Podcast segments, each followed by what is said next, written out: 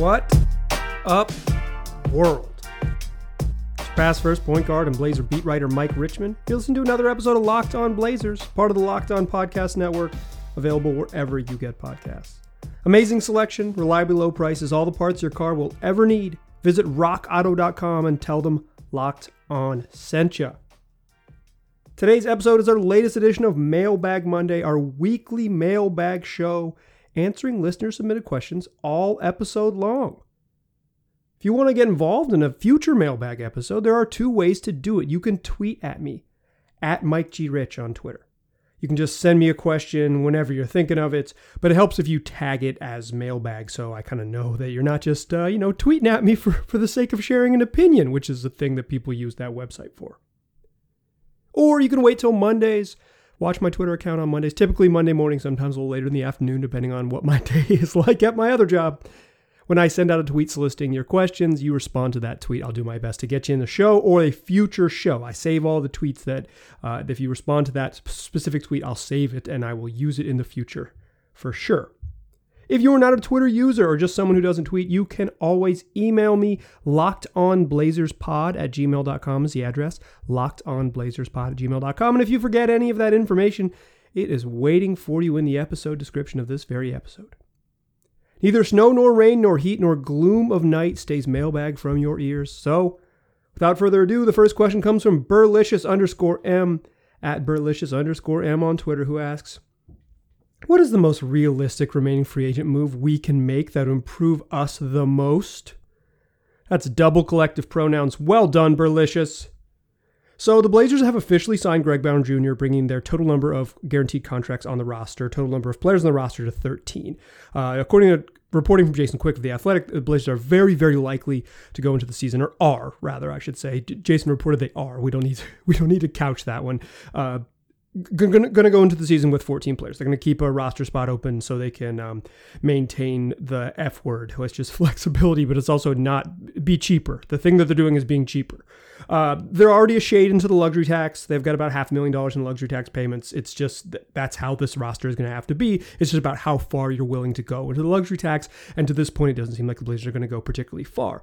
Notably about the Greg Brown signing, though, they gave him a three-year deal, and to sign a second-round pick to a, to that type of deal, you have to use part of the taxpayer mid-level exception. They just use a, a small portion of it just to just so they could add on that third year. It's guaranteed for two for two years, partially guaranteed in year three. It's very similar similar to the deal they gave Gary Trent Jr. Neil Olshey is good at recognizing talent in the second round. He typically does a good job. Um, I'm willing to wager that Greg Brown was his guy. You know, you know, traded cash and a future pick to go get his guy, and then paid him like his former guy, Gary Trent Jr. Um, this probably bodes well for Greg Brown in a couple years, but in the immediate future, it means Greg Brown's on the team, and the Blazers have a little bit less to work with in in uh, in free agency. The amount they gave to Greg Brown's negligible in terms of like like truly truly attracting a free agent. Um, they were just they were down to not having many tools, and if it's four hundred thousand dollars is the difference in attracting a guy for one season here, uh, particularly at sort of the vet level, then it wasn't really about the money. So I don't I don't think it is, but it is important that they've already they've used a portion of it. So even their max amount they could offer to someone is limited. It's almost certain that the last person that they'll sign is to a veteran minimum contract contract. They can use the remaining portion of the taxpayer mid-level exception and a veteran minimum. Uh, it, it's very likely at this point to be a veteran minimum. So, what is like with with that being sort of the state of affairs here? The most realistic free agent move they can they could use to upgrade the team is something like signing Norvel Pelle.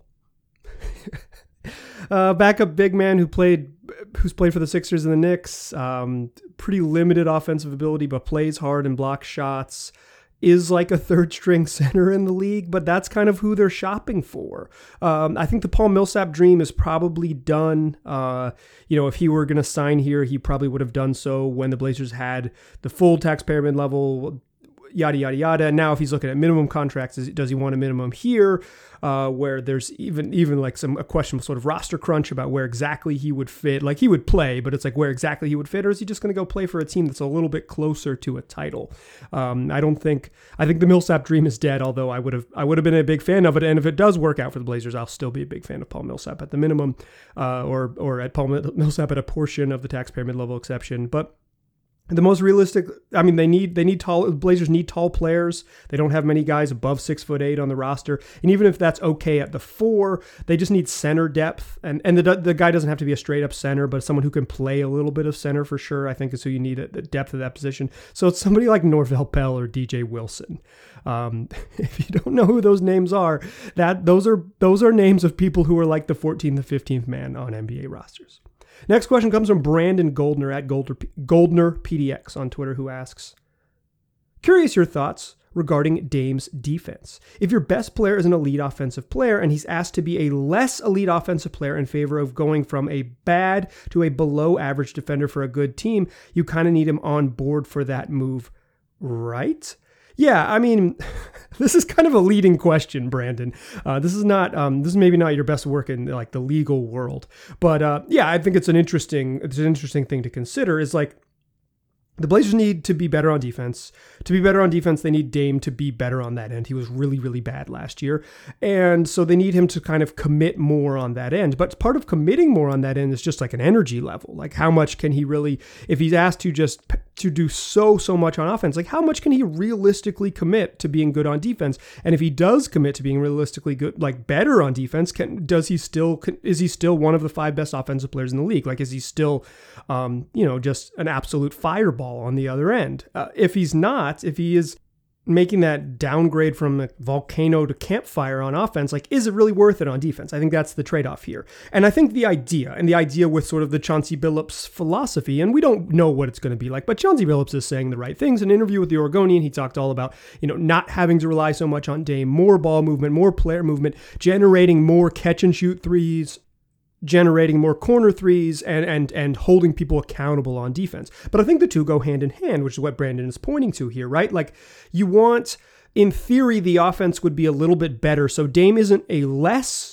elite offensive player, right? But he's he's tasked with a slightly, you know, whatever, 7% less of a burden on offense and he can allocate that much of his energy to being simply a below average defender on defense. He just can't be he can't let Facu Campazzo blow past him to the rim and then try to go score 55 points on nearly perfect shooting. Like it's there is there has to be some sort of happy medium where like in the first quarter of that game you play defense against Facu freaking Campazzo. Um it's it, it, like in theory, I think Billups is saying the right thing. We're going to take some take some of the offensive load off Dame, take some of the pressure off Dame, use make a more egalitarian approach to offense where we can still use all of our firepower, but use it in a smarter way. And that way, when when the ask is you have to buy in and play hard on defense, you have then then there's like something left in the tank for Dame to do that. Um, those are the right things that you want a coach to say. I am super curious if if um, if it works because uh, the challenge of an NBA coach is not the X's and O's; it's the buy-in. And I think Chauncey seems like a kind of guy that players would listen to, and that's the appeal. Uh, but let, let's let's see let's let's see what's next because that's what I'm really I'm really curious about. But yeah, I think this is the balance, right? Is that make the offense easier so Dame can be better on defense and the team can can take a step forward in that direction. Along those same lines, luxury tax. Uh, a, a Twitter user who, who sends me the following question. You often mention how you think coaching doesn't impact the team as much as other people think it does. But we all collectively watched an ISO heavy first round exit Warriors team coached by Mark Jackson became a ball movement oriented first seed and won a championship with Steve Kerr immediately after Kerr was hired. What's to say Billups can't do the same in his first year? I think this does mischaracterize my opinion of NBA coaching. So let me be clear. I think NBA I think the most important thing on an NBA team is the roster, is the talent on the roster. And it's something at it's something like five eighths, maybe three quarters of, of the importance. Like it's it is heavily, heavily the most important thing. Like it's not, I don't think it's you know, I don't think it's 50 50. I don't, and, and, I think it's, I think it's probably more than 60 40. Like, I, I, think it's, I think it's something like 70% of the importance of, a, of an NBA team's success comes down to who, who's on the court. And really, the most important thing that Steve Kerr did was put another player on the court. Uh, David Lee got hurt, and they put Draymond Green on the court. And then when you have these guys who are just like a bunch of passers and a bunch and high level shooters around Draymond who wants to be this natural facilitator, natural fly around defender, like is a player that fits the style. They were unlocked, they were juggernaut, they went nuts. They won 67 games in the championship in Steve Kerr's first year. They came back and won 73 games because people called them a fluke. And then Domantas Motiejunas' back sweat hurt Steph Curry for a little bit, uh, and and Draymond Green hit uh, LeBron James below the belt, and y'all know how the 2016 championship ended. So yeah, they were incredible, and some of it was just scheme stuff. But I think the biggest thing was they unlocked a lineup that made them incredible. They found the death lineup, and they found the death lineup in part because David Lee was hurt.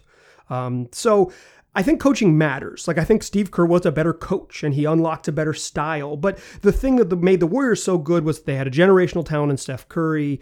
Um, you know, they had Klay Thompson, they had Andre Iguodala, they had Draymond Green. Those are four Hall of Famers probably. Uh, you know, their fifth best player was the much maligned uh, Harrison Barnes, Andrew Bogut was a really good uh, passing center for exactly the style they wanted to play. Like the, the, it all made sense, right? Like it all it all fit together in this in a really meaningful way. Like uh, Shaun Livingston was gigantic, so it allowed them to just like be always have these like six seven dudes on the court. Like they were just really big in a way the Blazers aren't. So, well, I think there's something to it, and I also think like I think the sort of this Billups, what the things that Billups are saying is like more accountability on defense, more ball movement, generating more catch and shoot looks for an elite shooting team. This is all good stuff. It's all what you want to hear. And it's and the Blazers are very likely to be better this season. I think I've consistently said that that you can just look at the team, consider the health, and consider sort of like maybe maybe not even the upgrade from coaching, but the willingness to listen to a new coach, like the what what fresh like the the buy-in that just a fresh voice will offer. You know, I think there's just sort of that boost from listening listening to a new voice could offer.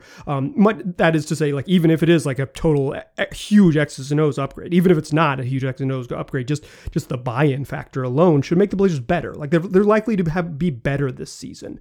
But the idea that this is like a championship lo- roster that needs to be unlocked by better coaching philosophy, I just don't buy into. The most important thing you can do is have a good roster, and the Blazers will have a decent decent roster. They're going to be a decent team, and they might even be better than last year, more aesthetically pleasing, just like all around better. They might be better on offense, better on like maybe not ranking wise because they're very good last year on offense, but like a, a, smarter, better, more sustainable offense and a better defensive team. And it, it's only going to take you so far. The Billups will help. Coaching helps. Um, but but the Blazers haven't sort of answered the fundamental thing, which is do they have a championship caliber roster? To be fair, I don't think we, many people saw Golden State as what they were before it happened, so you don't always know. But I I feel like I got a better sense of what the Blazers are than the 2015 Warriors. Uh, and I'm willing to wager that this is a this is a first round type playoff team again, even if it might feel better during the season due to a upgrade in the coaching. All right, let's come back in the second segment and answer more of your questions on this glorious Mailbag Monday. But first, let's talk about Sweat Block. It's been hot this week in Portland. It's probably been hot everywhere. We're getting in the the the deep, deep days of summer, the final the final days before you maybe go back to school yourself or your kids go back to school, it is still summer out here. So you probably have some sweaty days. But if you are someone who perspires a bunch, even on these non sweaty days, maybe the sweat block wipes could be for you. They're doctor created and doctor recommended. And here's how they work you just put them on, you, you wipe them on your body right before you go to bed. Go to sleep, wake up, start your next morning like you would. Take a shower, wash your face, go about whatever your daily routine is. And guess what? you're not going to sweat because Sweat Block gives you the dry shirt guarantee. If your shirt isn't dry, you're getting your money back. This has been a best selling product on Amazon for over a decade. It's got 13,000 reviews, so if you want to read a whole bunch of people who've tried this product, check them out on Amazon. If this sounds like something for you, well, let me point you in the right direction. sweatblock.com and use the promo code while you're checking out locked on and they will give you 20% off your order. It's also available on amazon or if you want to go check it out in person it's available at most cvs stores. Today's show is also brought to you by indeed. If you are hiring or just trying to find the short list of quality candidates you need indeed Indeed is the job site that makes hiring incredibly simple. Attract, interview, and hire. That's it. That's all you need to do. In fact, with Indeed, you can do all of that in one place, even the interviewing part. Don't just hope for your perfect candidates. Indeed, hiring tools help you cut through the noise to hire faster and hire smarter. In fact, Indeed's Instant Match provides a list of quality candidates whose resumes are on Indeed the moment you post a sponsored job. That is instantaneous results. So with Indeed assessments, Indeed assessments, you can choose from 135 skills tests to help you make sure you're finding applications from people with the skills you need. Plus, according to Talent Nest, Indeed delivers four times more hires than all other job sites. So, what what else could you need? Get started on right now with a $75 sponsored job credit to upgrade your job post at indeed.com slash locked. That's a $75 credit at indeed.com slash locked. Indeed.com slash locked. Offer valid through September 30th. Terms and conditions apply.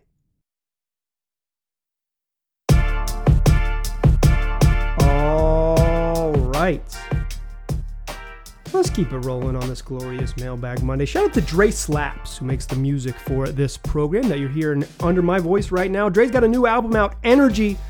Uh, check the link in the subscription to this very episode to buy some merch or or purchase the album. Support local music. Appreciate you, Dre. Our next question comes from Rip City underscore T Dub at Rip City underscore T Dub on Twitter, who asks, Given the current roster, would you rather include Ant or Nas in a trade package? We have reached the trade portion of the show. This middle segment's going to be all about trades. A lot of people asking um, about Anthony Simon and Nassir Little and in regards to trades because, folks, those are the two young prospects that the Blazers could trade to upgrade a veteran roster. We've made it. So, Rip City underscore T Dub. Um, I think based on the roster alone, you would say Nassir Little, right? Because the Blazers, while they do have a bunch of minutes being soaked up by guards, like Damon C. are going to play a bunch, Norman Powell's going to play a bunch, even if he's going to start and play a, a, significant portion of his minutes at small forward, uh, you're just, you need another guard. Like you need a fourth guard, and they don't have that on the roster. And the Blazers kind of have a lot of dudes who are wings. Like I guess the Blazers have Ben McLemore, right? But um, if you're there, you're in a you're in a tough spot. But the Blazers seem to have a lot of like you know w- wing types. Derrick Jones Jr., uh, Tony Snell, they can both they can both play that spot. Nassir Little's going to compete for minutes at that spot. Robert Covington is good, couldn't bounce between the three and the four. Like you have more, you seem to have more. And if Norm's going to play, you know, start and play a bunch of those minutes there, like you seem to have more spot, more people in front of Nas, I guess, on the depth chart. So it would make sense to change him. But I, it depends on what you're getting back. Like if you're if you're trading for a for a four, and maybe you maybe it is Nas to trade. But if you're trading, you know, um, you're trading for another like an upgrade at your fourth guard spot, or like a true true uh, point guard to kind of uh, take some of the duties out of um, take some of those you know playmaking duties out of, of C.J. McCollum and Norman Powell's hands on the second unit. Then then maybe it does make sense to trade. Um, to to trade Ants. Like I think Ant's been more productive. I'm probably in this exact moment as we stand here today more intrigued by Nas's future because I think the defense and that athletic versatility that he offers could be sort of um, makes him like a could make him a more valuable role player. And I don't see either of them as as like true stars. But buckets are, the, are buckets remain the most important skill in the league. Getting buckets, and Ant can really really shoot it. So he's been more productive and probably is better at one thing than Nas is right now. So um, I think if you're trading Ants, you're uh, it's I think you trade Nas because of the ro- like roster alone, based on your question. But I think Ant's a better player as we stand here today. Um, but you're trading for potential, so I think other people might agree with me that Nas is the guy. All that is to say, as I've hopped on either side of the fence and laid down and took a middle on this bad boy, is you figure out what your trade partner wants. You upgrade the roster and don't hesitate trading either of them if it makes the team better, because the goal is to get good now unless of course Dame leaves, and then you want them both, and the goal is to get good in two years. Next question comes from Alex Duncan at Alex P. Duncan on Twitter, who asks Let's assume the Blazers are wanting to make a big trade, but willing to wait for the trade deadline. Thoughts on the potential rise in tradable players' value, like CJ McCollum or Anthony Simons? Hayden at Hayden Technic asks You think you think the odds are Neil waits for the trade deadline when teams are more desperate to make a deal? Yeah, I think both Hayden and Alex have kind of hit where we are at, where we're at. The Blazers are going to make a minor move the rest of the summer. They're going to sign someone to either a portion of the taxpayer mid-level exception or more likely a minimum contract. They're going to roll in as a as a like a low level tax team with avenues to get below the tax if they make the right kind of trades. I'm looking at you, Derrick Jones Jr. Um, and and they're going to try to do what Neil does best, which is make minor moves around the trade deadline to make the make the roster make a little more sense. Now, it's his roster he built, and it doesn't make sense because he built it in the summer in a bad way, but he's been really consistently pretty good about making in-season trades and making the team a little bit better with those in-season trades. I think that's the move. In terms of rise and tradable players, I don't know that CJ McCollum can hurt his, other than health, hurt or or really increase his trade value. Now, if he plays like he did at the beginning of the season when he was just absolutely nuts last year, if he puts that up for uh, four months into February, then we'll talk. We'll have we'll, we'll we'll talk about it. He was incredible over the Blazers' first 15 games.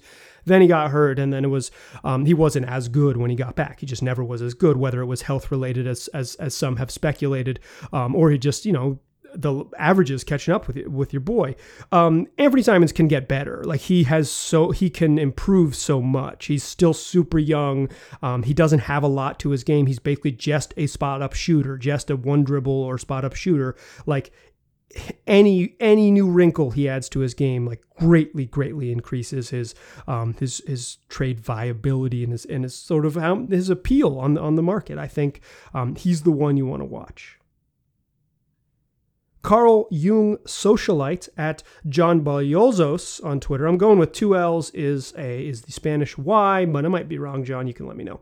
Realistically, Carl Jung Socialite asks, realistically, what would successful seasons for Ant and Nas look like? I think it's the same for both of them. The same for both of them is that they play because they're too good to sit.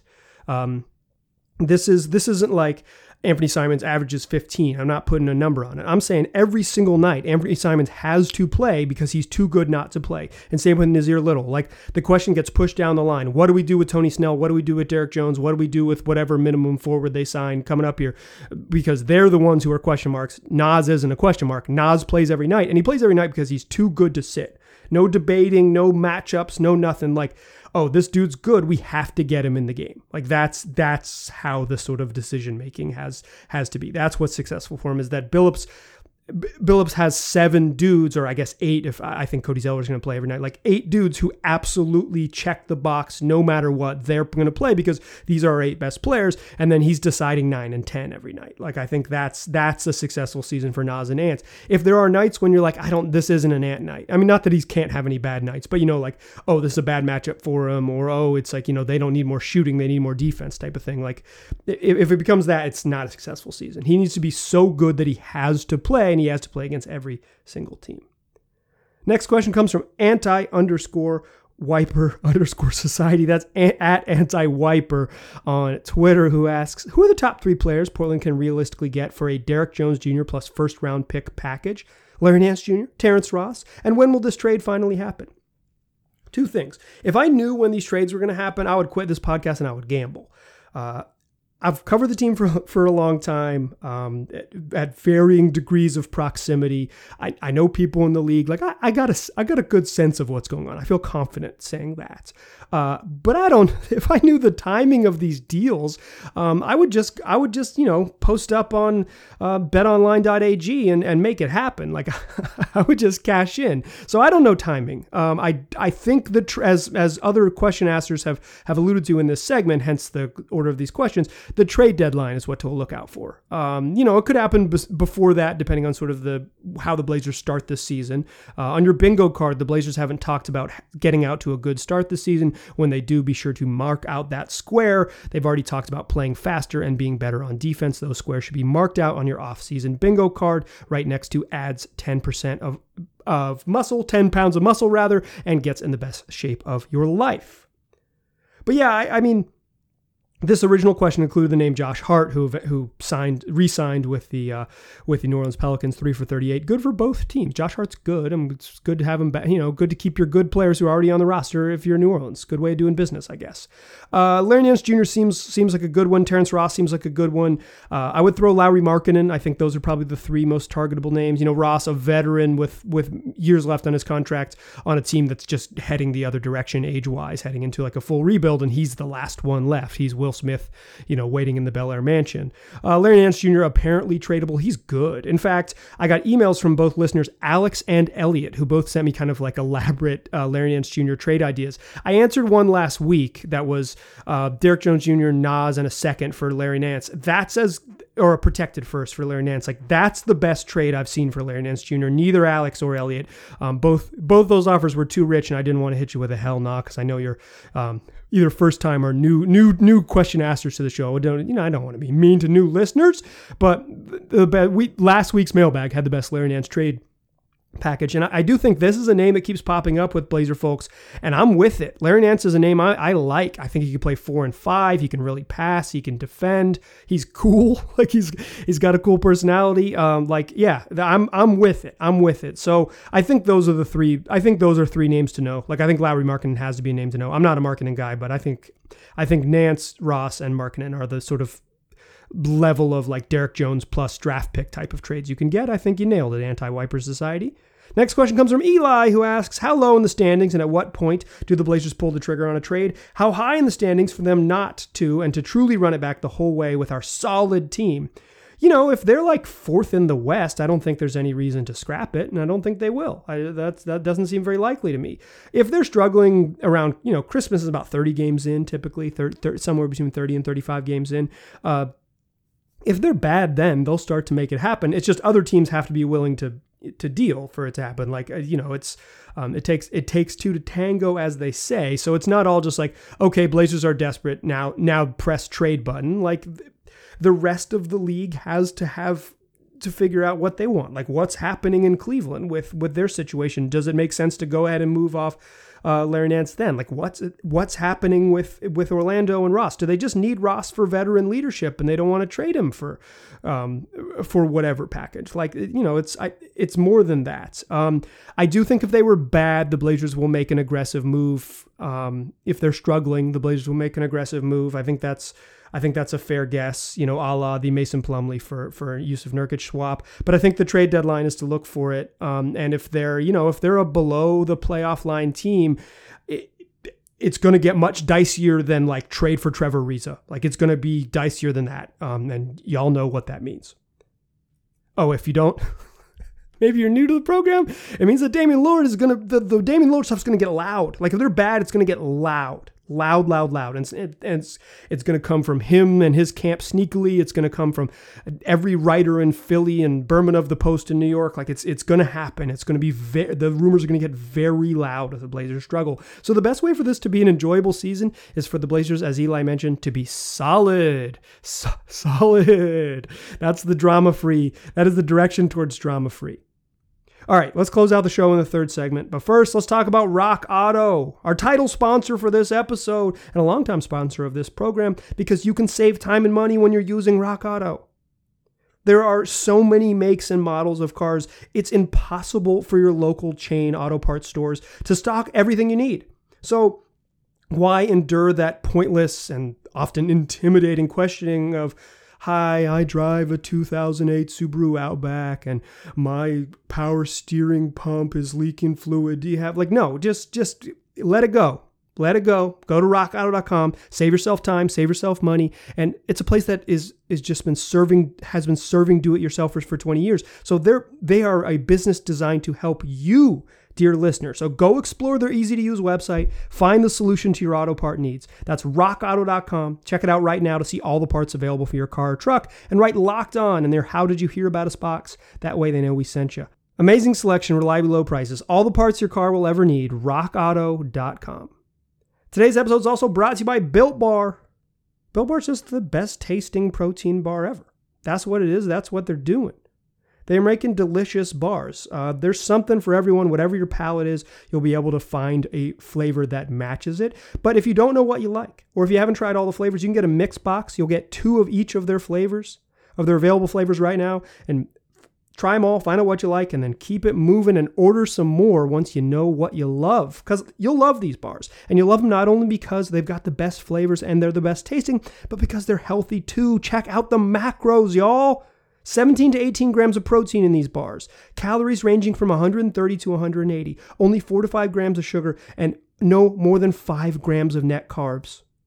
Look at any other protein bar on, on the shelf when you're shopping somewhere or online if you're if you're if you're a, a digital shopper. You're not going to find protein bars that that match up to these macros.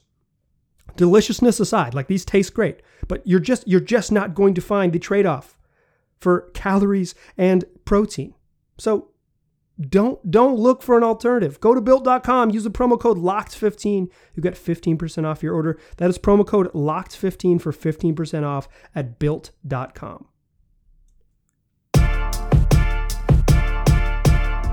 Still a pass first point guard, Still Mike Richman. Still listening to Locked on Blazers. We're still rolling through Mailbag Monday. Let's close out the show with more of your questions. This next one comes from Jeff N. That's like our 18th Jeff listener. This po- this podcast extremely popular with Jeffs. I don't even need to look look at the analytics on this one. Jeffs Jeffs love this show. They love this show. Tell a Jeff in your life about Locked On Blazers because chances are Jeff will will just dig the show. They'll want to be involved. Jeff N asks, did I read and interpret it right that our new head coach, Chauncey Billups, will be cutting down a lot on shooting three pointers? As of late, what have the Blazers ranked in three point shooting, and are we capable of changing the way Portland plays basketball? Last season, the Blazers took the second most three pointers in the league, 40.8 per game, uh, just ahead of the Rockets, who took 40.6, and just behind the Utah Jazz, who shot uh, 43 a game there's a couple things going on here. Uh, one, I think the initial comments from Chauncey was like he said something like, "I don't want to be someone who uh, who just shoots 53 pointers a game," uh, and and I think that was a response. That was kind of a like um, not like a attack of the previous coaching staff, but like a way of, of saying like I watched the Blazers play last year. Sometimes they just took a bunch of hard three pointers. They just they they just settled for threes, and I want to be a little bit different. Like I think he was differentiating himself with that comment. And in fact, in a later interview with Aaron Fentress of the Oregonian, he said that like he's he's totally comfortable with taking 43s a game, which is exactly what the Blazers took last season. So um, I don't know, panic averted. The, those sort of four or five days in between those two quotes. Uh, I don't know. I don't know if people were worrying, but it was like it seemed like wait, is are we anti-modern? We're like pro Nurk post-ups and anti taking three pointers when you have Dame CJ, Anfernee Simons, and Norman Powell on the team. Like what? What exactly? What exactly is happening? Um, but but I think Chauncey clarified, and then he went on to say like he, he really wants to generate the best threes. Like the Blazers were really low in corner three point attempts, last in the league last year in, in, attempts per game. They just didn't generate a bunch. So it's like more like how can we generate easy looks, more catch and shoot looks for both Dame and CJ, more catch and shoot looks for guys like Ant and Norm. You know, Ant is an elite catch and shoot shooter, one of the best in the absolute best in the league. Like getting him more clean catch and shoot looks is a great way to juice the offense. So um, I think I don't think. Uh, I don't think Blazers are going to drastically change the way they play. Like I think they're still going to shoot a ton of threes, and and the, and Damon CJ are going to carry a bunch of the load. It's just how they generate those looks will change. If the Blazers shoot more corner threes, they're going to be better. Um, they're going to be they're better and smarter. I think they can play a lot of smaller lineups where they have five out and move guys around. I think um, it'd be really curious to ha- see how Billups and, and company use use Jusuf Nurkic to leverage you know better and easier looks all over the court. Like yeah. Um, the Blazers don't have a lot of dudes who get into the paint easily and then facilitate out of there. So the idea is good, but the execution is like that's where the creativity of the coaching staff comes. Like, can they overcome some of the limitations of the roster? I think that only goes so far, but I'm I like everything Chauncey Billups has said, like all of his like talking basketball stuff, it's what you want to hear. He's like I joked about the bingo card, but he's like he this is what you want to hear from a new coach. He hasn't said anything. He hasn't like gone full Jim Boylan where he's talking um, where you where you know there's some nonsense buried under there. Like he's been he's he's saying the right things. He seems to have a philosophy that is that is good and modern and smart and what you want to hear if you're a fan of this basketball team. Rip City at Justin underscore B underscore leak on Twitter asks, How much difference do you think having a longer off season for everyone except Dame, full training camp and more recovery days between games next season versus the impact of these factors may have had last season with the compacted schedule? Uh, I don't think it'll make a difference for the Blazers specifically because everyone dealt with those issues last year. I, all of the teams had compacted schedules and terrible travel schedules and COVID protocols and then COVID outbreaks and, and all of those things. Um, I think the I'm hoping the quality of basketball is better this regular season, but I don't think the Blazers will be.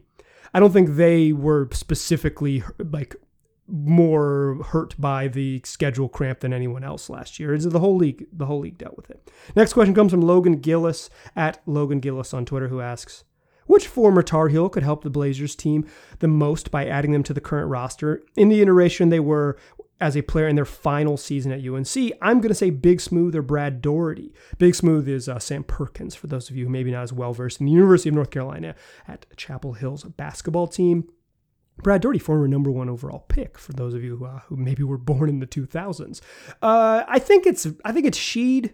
like like that's an easy one, but I think it's like I think Rasheed Wallace, you know, in 1995 was an elite defensive player. Like he was such an elite uh, defender in college, and I think the the like the way the game works now, Sheed would play a ton of center, and he would be a monster floor spacer defender. If you could just tweak him, the, you know, to use that aggression to be an offensive force, like Sheed is Sheed is exactly exactly what this team needs. But like big you know, uh, Perkins, like a, a, skilled big. He wasn't really a shooter until later in his career. He always shot a little bit, but he late in his career and late, like with those Sonics and those Pacers teams, like he bombed threes like a big man. And Daugherty was like a more traditional skilled inside player. I don't think he's not my choice, but he was really freaking good. Next question comes from Rado in the Burbs, who asks I saw recently that the Portland based head of Adidas North America recently resigned to move back home to New Zealand. Given what we know about the shoe companies and their influence in sports business, what kind of role might have that have played slash be playing regarding Dame's situation?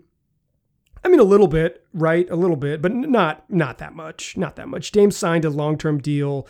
Um, he's not he's not he, the thing he probably likes about Adidas are the paychecks, not the executives. Certainly, relationships matter in anything you're doing in business, but like the most important thing that that Dame gets from Adidas is is like the money and the and the promotion. Like he he jumped in line to be um to be the a face of Adidas back in 2013. He leapfrogged over uh Derrick Rose and, and Dwight Howard, great choice in hindsight by by the uh, three stripes. So I, I think it I think it probably makes some differences in terms of like how maybe his future with Adidas, but I don't think it makes much difference in his future with the Blazers because even if he played for the Orlando Magic, he would st- he would still be a signature athlete with Adidas, and those relationships with the executives would matter. Um, I think the proximity is is less important than than than maybe uh, we're considering here. Next question comes from Pete, who asks if the Blazers need an end of the bench player who can play the four and the five. What about Meyers Leonard? Hell no, to no, no, no, yeah, no. Sorry, Pete. Bishop Bullwinkle comes for us all. This next question comes from Mike Miller at Mike2K Rip City on Twitter, who asks with the way our roster looks right now, do you think Olshey was expecting Melo to come back and fill the bench power forward role again? No, not at all. Zero, zero, zero, zero percent. Like I think DJ and Snell are going to play backup four. I think Nas can play a little bit of backup four. Uh, I, I think they're going to go. I don't think they're going to play two traditional bigs very often. Not that Melo was a traditional big, but like I don't think the spot they're missing is like another five. Like they're definitely missing. There's a huge hole at forward, right? They don't have anyone who's like a like a a true power forward on the roster. I don't know that they need one. And Robert Covington is pretty close to a to a power forward in the way that the league works now. Um, but I don't think Melo doesn't seem to be the one who was going to answer the question. No, Melo was gone. They knew they needed if, if they re-sign Melo, they probably had to create minutes for him. If they create minutes for him, they're going to be bad on defense again. And they just, I think they just made a decision. We got two years out of him, and we got what we could, and we went another way. I don't, I do not think Neil was banking on a Melo return. In fact, I think Neil, Neil and knew that he was gone, and and has acted according to that. Has it made sense? No, not really. Um, but I don't, um, I don't see the, I don't think, I don't think Melo was in the plans. Next question comes from I am Howley at BGR underscore Maui on Twitter, who asks, worst value contract, CJ McCollum or Tobias Harris? Uh, Tobias Harris signed a huge five-year, $180 million contract back uh, in 2018 with the with the Sixers. I I think it's still him. I mean, the thing is that it's like contextual. Uh, CJ McCollum is a worse value contract for the Blazers than Tobias Harris would because Tobias Harris would allow them to play. You know, he would he would change up the roster, and Norm would slide down to the to the uh, two, and you could play either cover or or Tobias at the three interchangeably, or you know whatever. Tobias could be a three on defense and a four on offense, and like you you could um you know that the it's not just like a straight up who's worse, who's better value. Like it matters in context. Like I think Tobias Harris is probably less valuable for the Sixers because of the fit, weird fit next to Joel and and Ben Simmons as the third guy, like as the third max guy. Like it just, um, I think Tobias Harris just because the contract's a little bit bigger, but he's younger. I don't think he's better than CJ necessarily, but if you swapped them, I think they both be in better spots. Uh, it's I think Philly would probably end up with the better end of that bargain because I don't know how much Tobias Harris, Norman Dame gets you close to a championship, but yeah, like uh, it's not one to one. I don't think these contract things are one to one, although that's how we tend to talk about them. And I'm sure other people who are um, smarter at sort of cap stuff and overall valuation stuff have a deeper opinion than me. But to me, it's it's Tobias by a little bit, but um, the situational stuff is really important.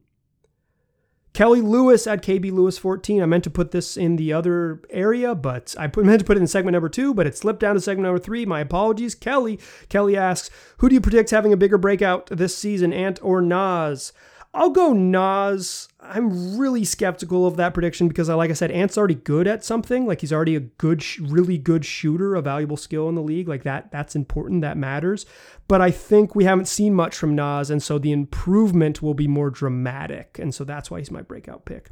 Vegan Mindset Coach at Mindset Vegan on Twitter asks, "What's your opinion of the Dame shoe line? Which one are your favorites?" I'm a Dame four guy. Uh, I didn't wear the first three shoes. I really didn't like the first. Um, I didn't like two and three at all. The ones were kind of exciting, but I didn't like two and three at all. Uh, I have two pairs of the fours. Uh, one of them I got from uh, an Adidas friend, and I liked them so much that I went and bought my own immediately thereafter because I knew I wanted to play basketball in a bunch. They're one of the best basketball shoes I've ever played in. Uh, I also own a pair of Dame Sevens now, or excuse me, Dame Sixes rather, and they're pretty good, but they are not the Dame Four. That's the best. That is his best hooping shoe. I think by a, by a pretty wide margin. Next question asks, or next question comes from Tanner Russ at Tanner Russ Seven on Twitter, who asks, if the NBA did away with conferences and just did a straight table like the English Premier League, do you think the Blazers do you like the Blazers' chances in the postseason more or less? Well, I don't know how the playoffs would work, right? Um, but I think the Blazers are something like the eighth to twelfth, eighth to 14th best team in the NBA, something like that. Uh, so yeah, I think they make the playoffs regardless. Like I think there's really, I think there's like eight, seven or eight really good teams in the West, and there are four really good teams in the East. So th- like then the the crunch becomes like I think Memphis is better than some of those other teams in the East. Like I don't, um, I know the Knicks were really good last year, but I like um, if they had played the Western Conference schedule, what what would that have looked like? Um, you know, obviously the Lakers weren't in the picture and uh, in that top half of the picture for a bunch. Like I'm I'm projecting them to move up. Uh, I'm maybe not a big believer in what Chicago did this offseason, so I don't think they're going to like I don't think this would impact the Blazers. I think they would be I think they're sort of like it would make their chances to make the playoffs something like 85%, and maybe as they currently stand, there's something like 60% in the West. Final question of the show comes from Hog Rider at Saul Longwood, maybe Sal Longwood on Twitter, who asks, do you have any pets? And if so, are they named after any former Tar Heels? I do have a pet. I have a cat. His name is Dr. Coyote. Uh, I, I don't have any others, and I never had had a had a pet named after a Tar Heel. But you know who does? My sister. Uh, my sister has a dog named Marcus Paige. That's how real this Carolina basketball stuff is in my family. That's how much. That's how blue my blood is. You don't know who Marcus Paige is? Well, you would have if the 2016 NCAA championship had gone a little bit different. Shout out to Brice Johnson. Both you and Marcus deserved a ring. All right, enough Carolina sadness. They came back and won the next year. Apologies to Zach Collins. All right, if you want to get involved in a future mailbag, two ways to do it. Tweet at me at Mike G. Rich on Twitter or send me an email, lockedonblazerspod at gmail.com. We got more shows coming this week. Uh, still trying to nail down an interview. I teased it last week, but uh, summertime, y'all. People got busier schedules. It's a little bit a little trickier than when we're locked into the NBA season. So hopefully I'll have that one for you, and I'll either tease it for you in the next episode, or it'll just be the next episode, depending on how these things work. Uh, this is a great time to tell your friends about this podcast. Uh, tell them they can get it wherever they already listen to podcasts. Just search Locked On Blazers and we'll be there waiting for you. Appreciate you listening. Talk to you soon.